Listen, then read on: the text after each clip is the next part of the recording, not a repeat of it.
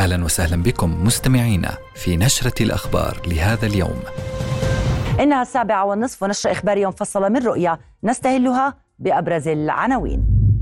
مساءلة أممية الاحتلال الإسرائيلي يواجه مجددا محكمة العدل الدولية في لاهاي والصفدي يقدم مرافعة الأردن الخميس المقبل في غزة مجازر بلا حدود حصيلة الشهداء في القطاع على مشارف الثلاثين ألفا والمقاومة تكبد الاحتلال خسائر بشرية. قيود واعتقالات ضمن سياسة الاحتلال الذي يضيق الخناق على الفلسطينيين مع اقتراب شهر رمضان المبارك. وفي عالم المال والأعمال توقعات بانتهاء دراسة العمولة على خدمة كليك خلال أسبوعين. وفي نشرتنا أيضا وفي عالم الملاعب ولظروف عائلية الحسين عموتة يحسم مصيره مع النشامة. أهلا بكم وإلى التفاصيل.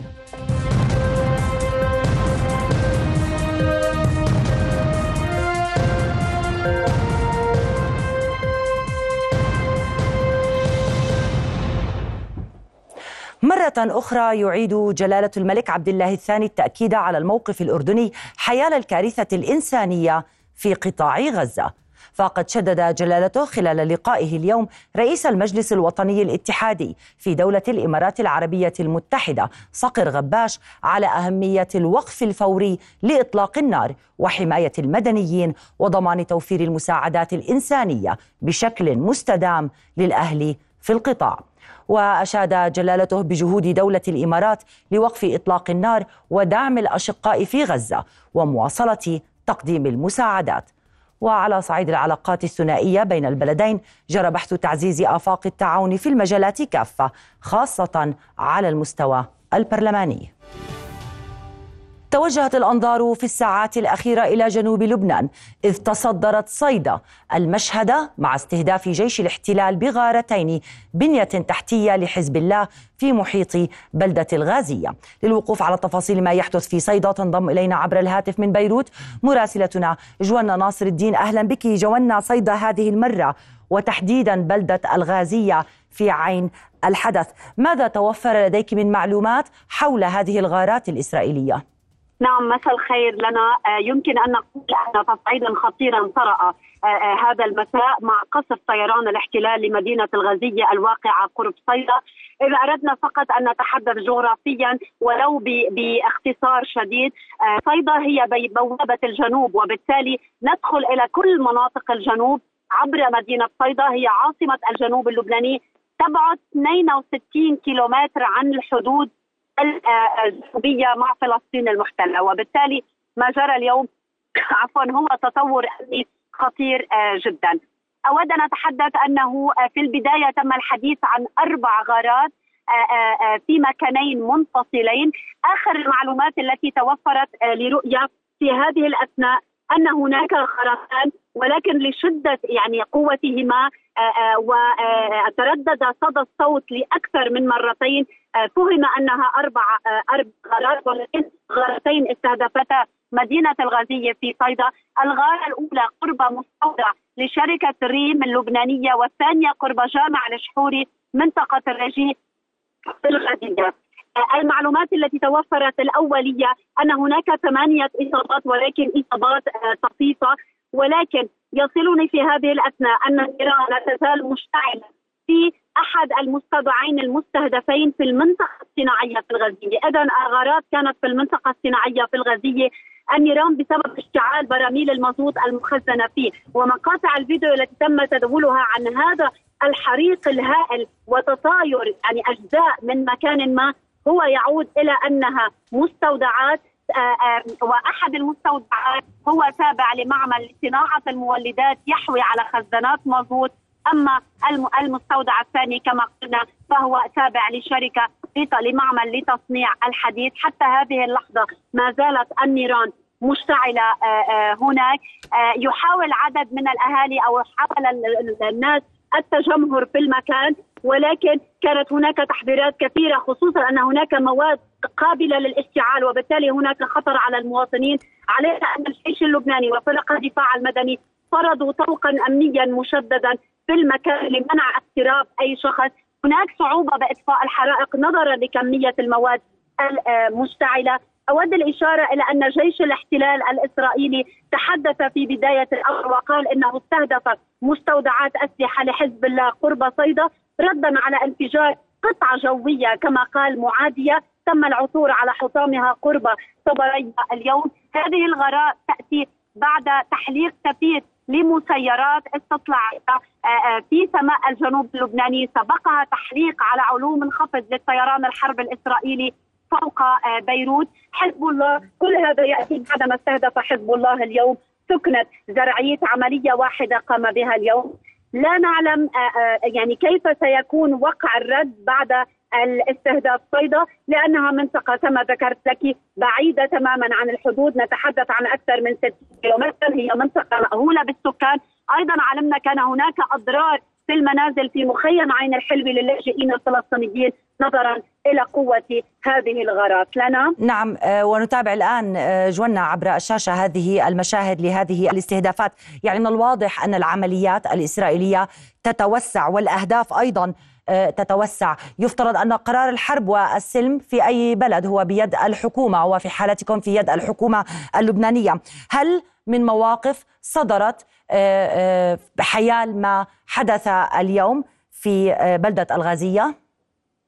دعيني أقول لك شيئا لنا وربما تعلمينه تماما. أن قرار الحرب والسلم هو ليس بيد الحكومة اللبنانية وحتى أن رئيس حكومة تصريف الأعمال نجيب ميقاتي قالها بلسانه قرار الحرب والسلم ليس بيد الحكومة اللبنانية، قرار الحرب هو بيد حزب الله الذي يمسك بزمام الميدان والعمليات نعم. العسكرية. آه، آه، وهذا أمر واضح تماما. وبالتالي الرد سيكون من خلال حزب الله.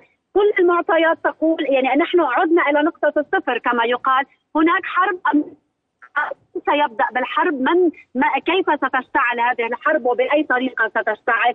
حتى الآن لا يعني ليس هناك نية لدى حزب الله أقل وأنقل معلومات مؤكدة بأن يبادر إلى آه، آه، آه، القيام بحرب موسعة. هو كما يقول يرد على الاعتداءات الاسرائيليه نعم مدني مقابل مدني نعم. شكرا لك عذرا منك الوقت داهمني نعم. شكرا لك مراسلتنا في بيروت جوانا ناصر الدين. كنت معي عبر الهاتف. على وقع انطلاق جلسات الاستماع العلنية في محكمة العدل الدولية بشأن ممارسات الاحتلال في الأراضي الفلسطينية أسقطت تل أبيب الشرعية عن مناقشات لاهاي الهادفة إلى الإضرار بحق إسرائيل في الدفاع عن نفسها وفقا لتعبيرها. وفي بيان زعم مكتب نتنياهو أن المناقشات تأتي في إطار المحاولة الفلسطينية لإملاء نتائج التسوية السياسية دون مفاوضات. مجددا تفتح محكمة العدل الدولية أبوابها لمساءلة إسرائيل حيال التبعات القانونية لممارسات الاحتلال القائم منذ 57 عاما للأراضي الفلسطينية وعلى مدى أسبوع يتوالى رؤساء دبلوماسية وممثلو 52 دولة لتقديم مرافعاتها ضد الدولة الغائبة عن هذه الهيئة الأممية هذه المرة في مقدمتهم. نائب رئيس رئيس الوزراء وزير الخارجية أيمن الصفدي ونظيره الفلسطيني رياض المالكي. مرافعات هي الأعلى أمام محكمة العالم منذ إنشائها منتصف القرن الماضي. وفي ضوء قرار أممي يرجع إلى عام 2022 تنعقد جلسات الاستماع الست حتى السادس والعشرين من شباط فبراير. تقدم خلالها كل دولة مداخلة شفهية مدتها ثلاثون دقيقة.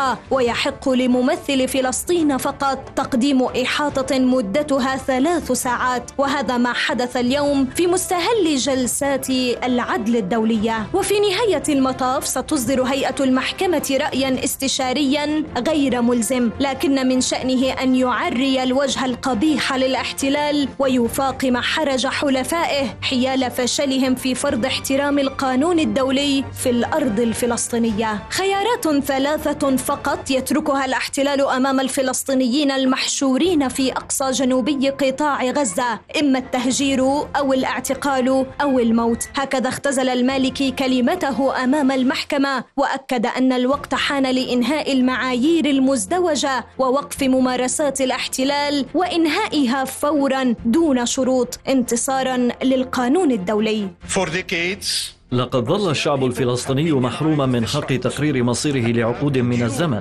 وعانى من الاستعمار والفصل العنصري على السواء. هناك من يغضب من استخدام هذه الكلمات وبدلا من ذلك يجب أن يغضب من الواقع الذي يعيشه الفلسطينيون.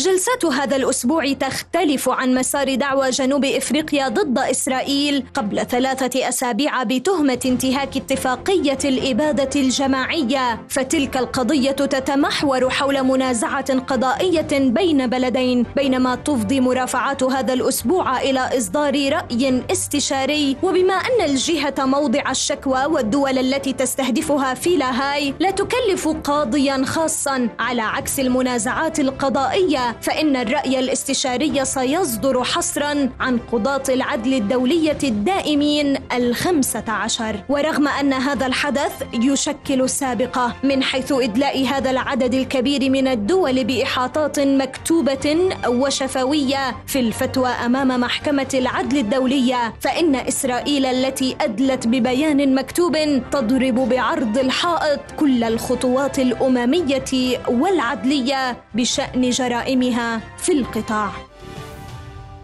مع تصاعد لهجة تهديده باجتياح رفح واصل الاحتلال الإسرائيلي غاراته العنيفة على أنحاء متفرقة في القطاع لليوم السادس والثلاثين بعد المئة مخلفا 107 شهداء.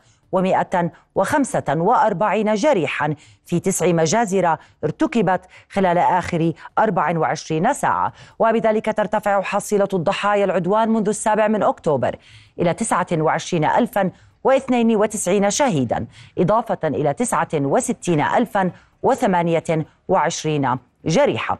وعن حال المنظومة الصحية ذكرت وزارة الصحة في القطاع أن الاحتلال ما زال يمنع وصول المساعدات الطبية والوقود إلى مستشفيات شمال غزة التي أكدت أنها بلا كهرباء.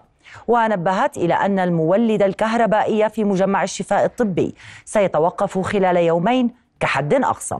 وفي مستشفى الأمل في خان يونس اعتقل الاحتلال عددا من الطواقم الطبية والإدارية وسط حصار مطبق منذ 28 يوما ما أدى إلى تناقص وقود توليد الكهرباء إلى مستويات خطيرة وقرب نفاذ الطعام ما يهدد حياة العشرات من المرضى والجرحى والطواقم العاملة. من جانبها ذكرت بلدية غزة أن الاحتلال دمر مرافق الصرف الصحي في المدينة وتحدثت عن كارثة خطيرة جراء تسرب كميات كبيرة من مياه الصرف الصحي إلى شاطئ البحر والشوارع. دم الأطفال الشهداء الأبرياء اللي لا حول لهم ولا قوة. اللي اليهود بيقول بكاتلوا في بكاتلوا في الأولاد الصغار بكاتلوا في أطفال هي دمهم في الشوارع. حسبي الله ونعم الوكيل. إحنا إيش مسويين؟ لهالدرجة يمك إحنا لهالدرجة انه إحنا يما دجاج غنم بط. والله أنا من عائلتي شهيدين. وفي تقريبا عائله كاملة انمسحت من السجل المدني. في كمان عائله انمسحت من السجل ما ضلش منهم إلا واحد. صواريخ بتنزل علينا. إيش الإنسان بده يتحمل من صاروخ؟ شوكة قاعدة بتقتل الإنسان فما بالك بصاروخ بوزنه 2 طن بينزل على البيت. الناس في الشمال قاعدة بتموت من الجوع وإحنا قاعدين بنموت هان تحت النار. الحمد لله رب العالمين. يعني أنا طلعوني من تحت الركام وزوجتي استشهدت وبنتي استشهدت وابني متصاوب وابني لسه ما زال في المستشفى وابني الثاني ما بعرفش لسه وين طيب ولا ميت. وبنتي والله عروس عروس قبل الحرب بأسبوع تجوزت ومع احتدام المعارك في العديد من المحاور كمدينة غزة وخان يونس وجباليا ودير البلح أعلنت كتائب القسام أن مقاتليها قنصوا جنديين واشتبكوا مع قوة راجلة أخرى وأكدت وقوعهم بين قتيل وجريح في حي الأمل غرب خان يونس جنوبي القطاع. ولاحقا ذكرت كتائب القسام أنها استهدفت بقذيفتين قوة من 15 جنديا تحصنوا في منزل غرب خان يونس مؤكدة وقوع أفرادها بين قتيل وجريح. مباشرة من مدينة رفح ينضم إلينا مراسلنا غازي العلول. أهلا بك غازي. هناك واقع جديد يعيشه الغزيون بعد أن أصبحت المناطق المختلفة في القطاع أثر بعد عين ما الجديد؟ مساء الخير وتحية لك آه، لنا. بالفعل آه، في مدينة رفح هنا بالتحديد في المناطق الغربية منها حيث في العالم من ناحية السكان.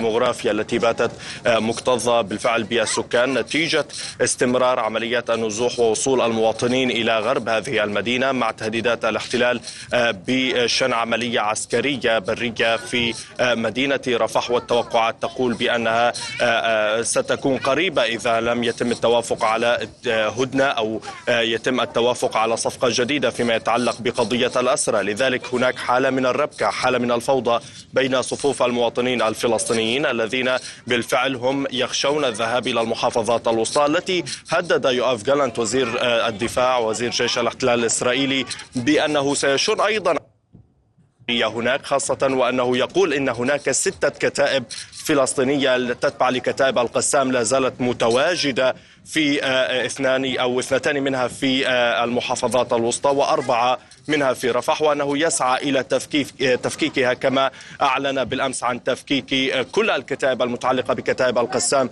في مدينة خان يونس وفق ادعاءاته. لذلك هم لا يعرفون إلى أين يذهبون. هل يذهبون إلى غازي. يبدو أننا فقدنا الاتصال بمراسلنا غازي العالول الذي كان معنا من مدينة رفح وإلى الضفة الغربية حيث شيعت قرية روجيب بجنوب شرقي نابلس جثمان الشهيد أنس رواجبة الذي أعدمه جنود الاحتلال عند حاجز بيت فوريك شرقي المدينة في وقت متأخر من الليلة الماضية. وهذه المركبات عبر هذا الشارع صوب حاجز بيت فوريك على بعد مئات الأمتار. لا يدري من يركبونها كيف سيكون مصيرهم سيما مع ارتفاع وتيرة الإعدامات الميدانية عند الحواجز العسكرية في محيط مدينة نابلس وفي كل أنحاء الضفة الغربية. الليلة الماضية الشاب أنس دويكات كان في طريقه إلى داخل بيت فوريك عبر هذا الحاجز في ظروف جوية مماثلة. لا يدري أحد ما الذي حدث معه. فقط سمعت في المنطقة. أصوات رصاصات أطلقها الجنود صوب مركبة الشهيد وبعد ذلك أعلن عن استشهاده. ليكون دليلا جديدا على جرائم الإعدامات الميدانية التي ينفذها جنود الاحتلال بحق المواطنين الفلسطينيين عند الحواجز العسكرية. أنس الذي كان في طريقه لالتقاط رزقه أعدم بشكل ميداني ودون سبب. يودع فوق أكتاف الأحبة بعد أن ألقت عليه عائلته نظرة الوداع الأخيرة وهو الذي خرج قبيل استشهاده من منزل العائلة بساعتين. بعد أن ودع والدته ووالده للمرة الأخيرة دون أن يدري بأنه اللقاء الذي ما بعده لقاء. أنس يعمل آه، عريف في جهاز الشرطة الفلسطينية ويعمل مع والده في في التجارة وكان في طريقه للتوزيع يعني بحكم عمله هو يعمل تاجر يذهب إلى القرى والمدن ليوزع والاحتلال أعدمه على حاجز بيت فوريك بدم بارد. ولنلفظ كل الروايات الذي سيخرج بها الاحتلال ليبرر هذا القتل. أنس قتل بدم بارد كباقي الشباب الفلسطيني الذي يعدم على حواجز الاحتلال بشكل يومي. خلال الأسبوعين الأخيرين سجلت نابلس ثلاثة عمليات إعدام ميدانية عند الحواجز المحيطة بها. عند حاجز بيت فوريك أنس هو الشهيد الثاني الذي يعدمه جنود الاحتلال بعد الشهيد محمود الطيطي قبل أسبوعين. هذا الحاجز هو مقام على مدخل بيت فريق بيت دجن منذ عام 2000 وهناك أكثر من سبع شهداء إلى حتى الآن وآخر الشهيد هو شهيد أنس. أنت تذهب وتأتي إلى هذه المنطقة والله العليم أنك ستعود أم لا تعود؟ هناك يعني إطلاق النار المباشر بدون أي إنذار وبدون أي حركات وبدون أي سابق إنذار يتم إطلاق النار على المواطن الفلسطيني الذي يتنقل من حاجز إلى حاجز.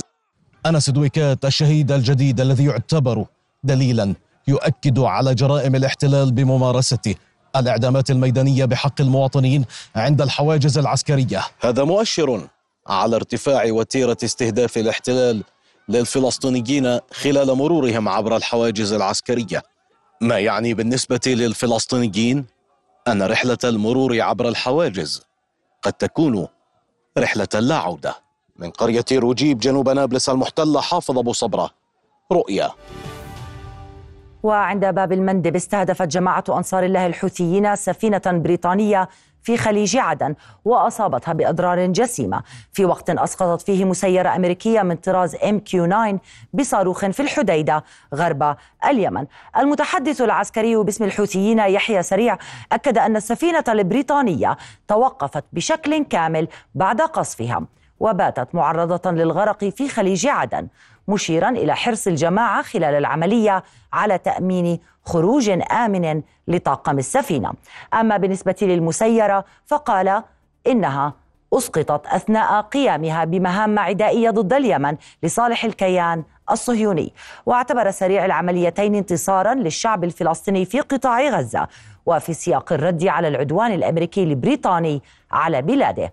وحتى اللحظة لم يصدر أي تعليق من لندن أو واشنطن بشأن ذلك. صفحة الاقتصاد تأتيكم بعد فاصل قصير ابقوا معنا.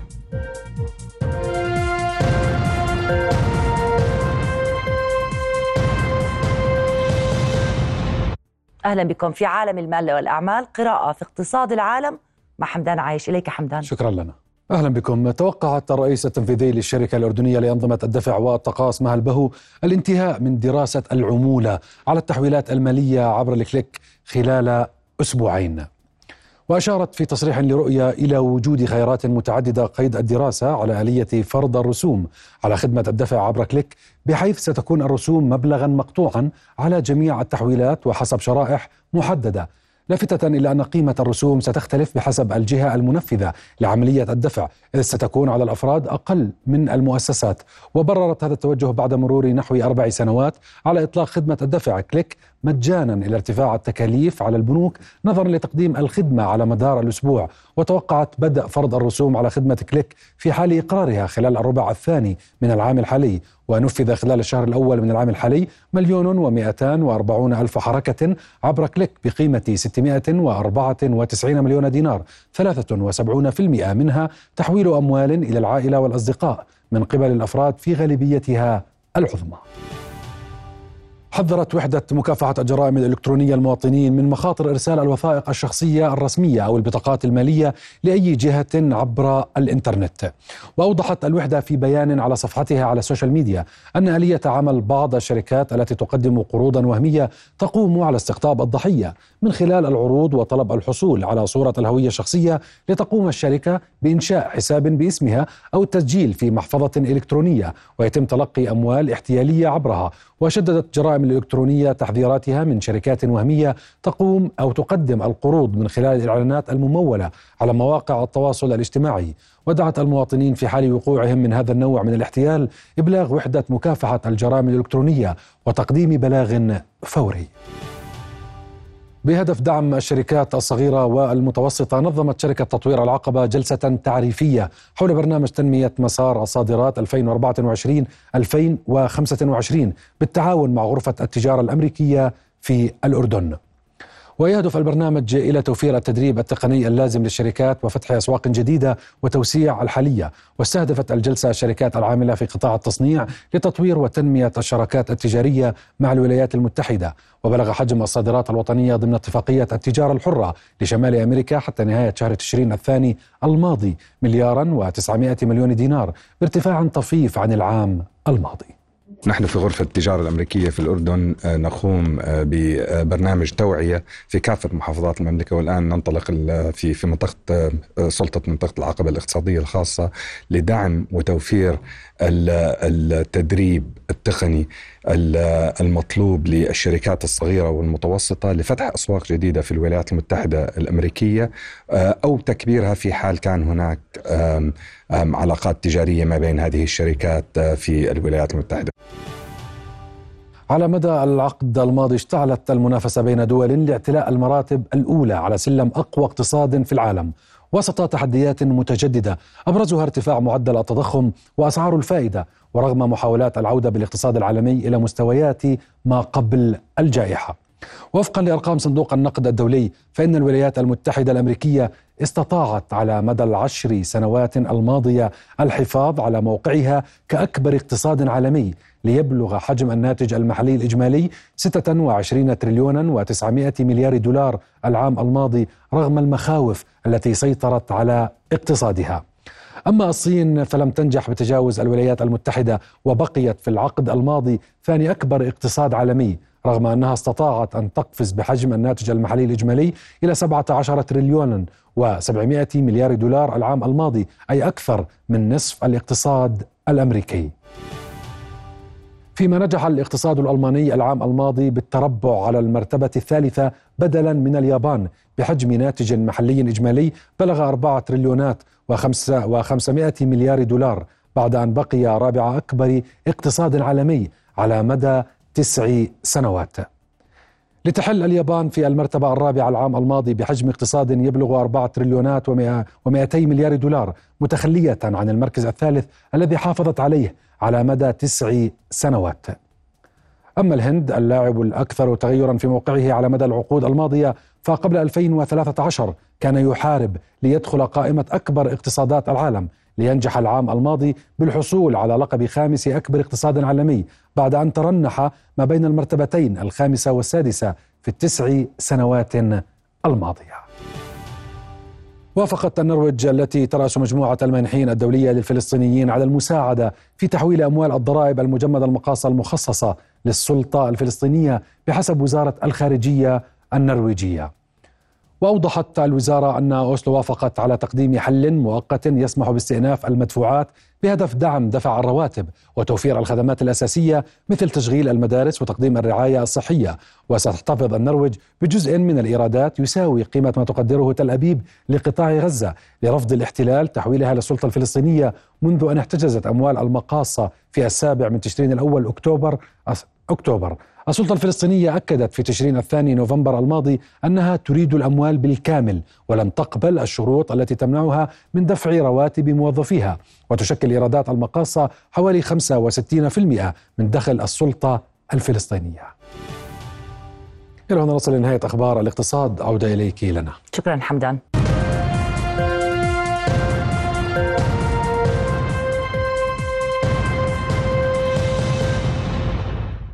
مندوبا عن جلالة الملك عبد الله الثاني. افتتح الأمير غازي بن محمد كبير مستشاري جلالة الملك للشؤون الدينية والثقافية بحضور سمو الأميرة مريم غازي كنيسة الأقمار الثلاثة للروم الأرثوذكس داخل مشروع المركز الأرثوذكسي في دبين في محافظة جرش. وجاء افتتاح الكنيسة الجديدة بحضور ومباركة صاحب الغبطة البطريرك ثيوفوليوس الثالث. بطريرك المدينة المقدسة وسائر أعمال فلسطين والأردن مع عدد من الآباء.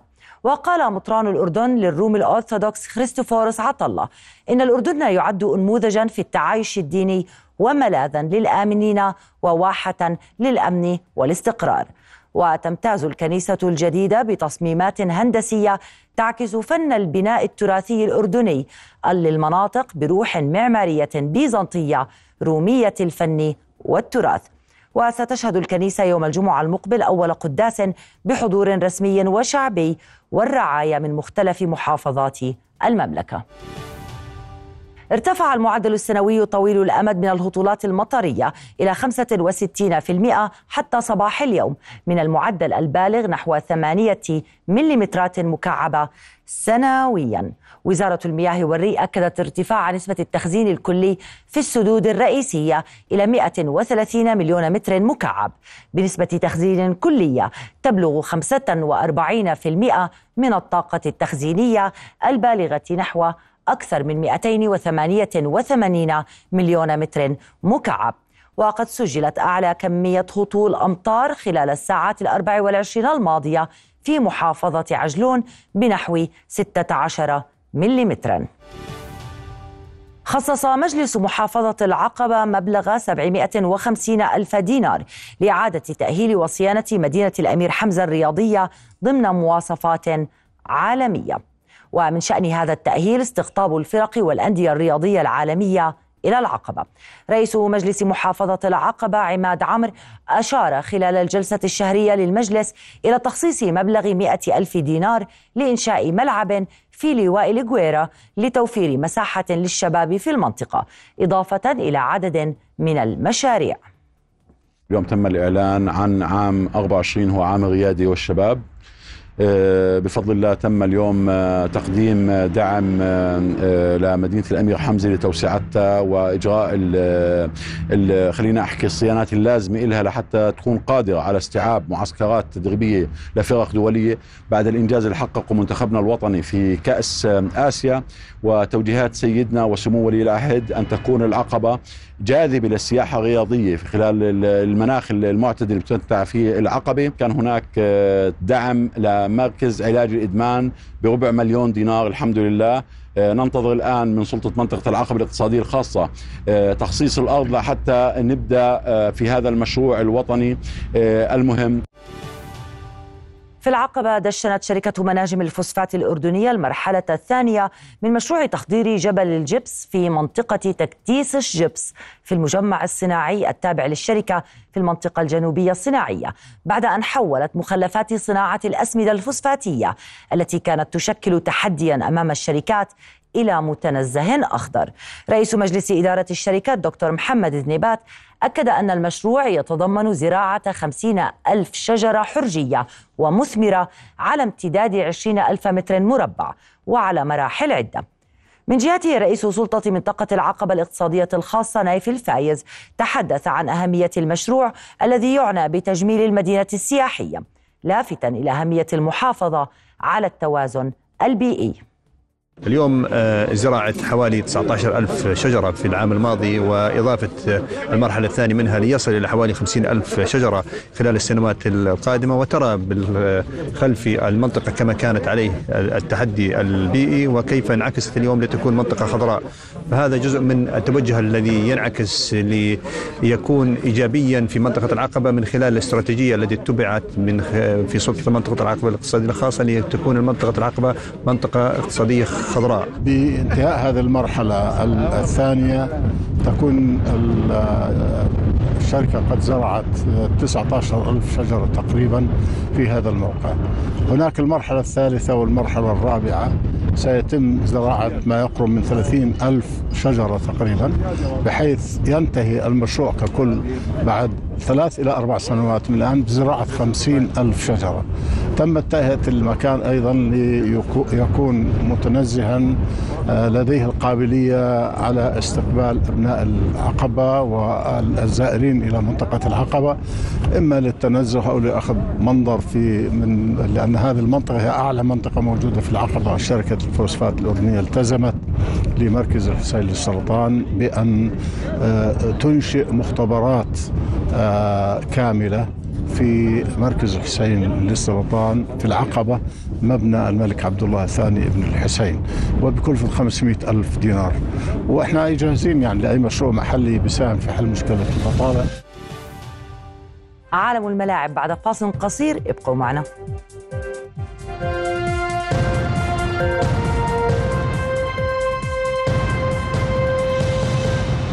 أهلا بكم جولة الملاعب اليوم مع سميحة مجدلوية. إليك سميحة. شكرا لنا. أهلا بكم.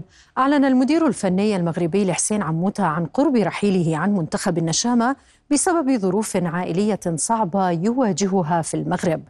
وأكد عموتة في تصريحات تلفزيونية أن عقده لا زال ساريا مع منتخب النشامة حاليا ولكنه أشار إلى أنه قرر الرحيل بعد مضي ثلاثة أو أربعة أشهر. وكان عموته قد حقق إنجازا تاريخيا بقيادته المنتخب الوطني إلى نهائي كأس أمم آسيا لكرة القدم لأول مرة في تاريخ المشاركة الأردنية في هذه البطولة. أعلن نادي الوحدات عن تعاقده رسميا مع لاعب المنتخب الوطني محمد أبو زريق الملقب بشرارة حتى نهاية الموسم الحالي. ويعتبر شرارة من اللاعبين المميزين في الأردن حيث يشغل مركز الجناح الأيمن وسبق له الاحتراف في السيلية القطري والترجي التونسي وأهلي طرابلس الليبي. ولم يحظى شرارة بفرصة المشاركة في بطولة كأس آسيا حيث كانت الجماهير تطالب دوما بالاعتماد عليه استنادا لما يتمتع به من قدرات هجومية.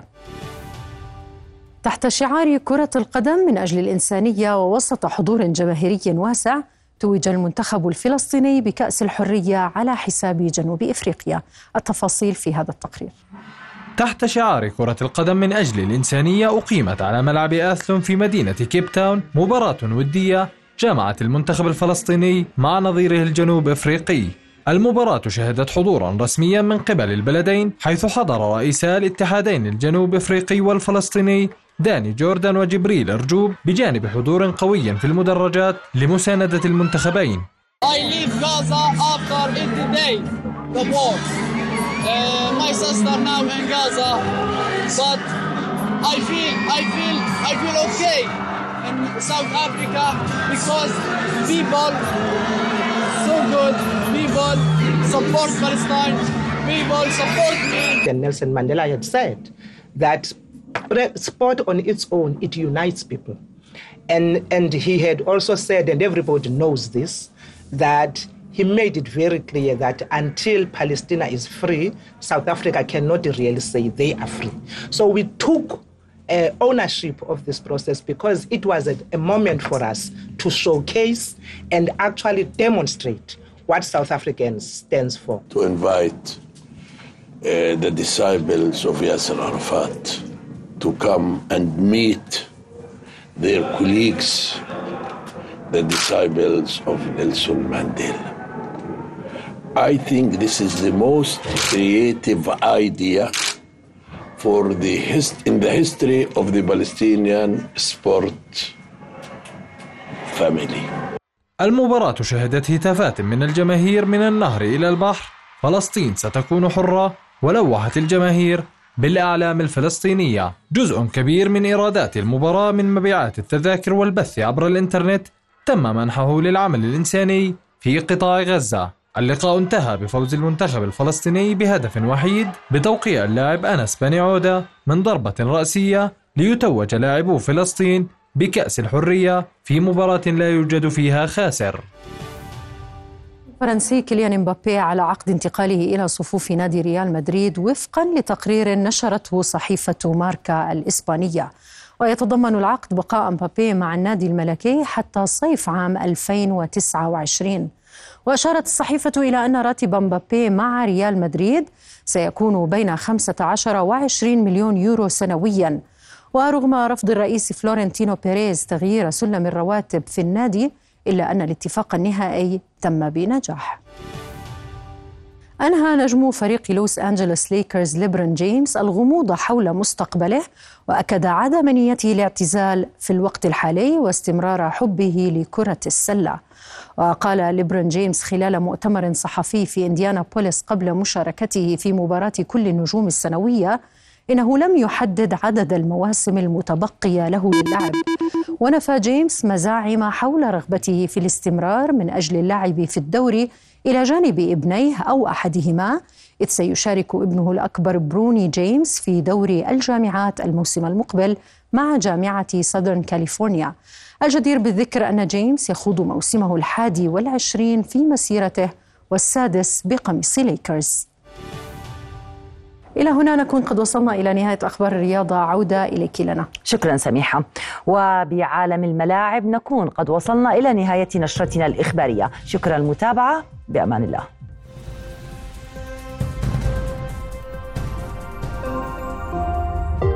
رؤيا بودكاست.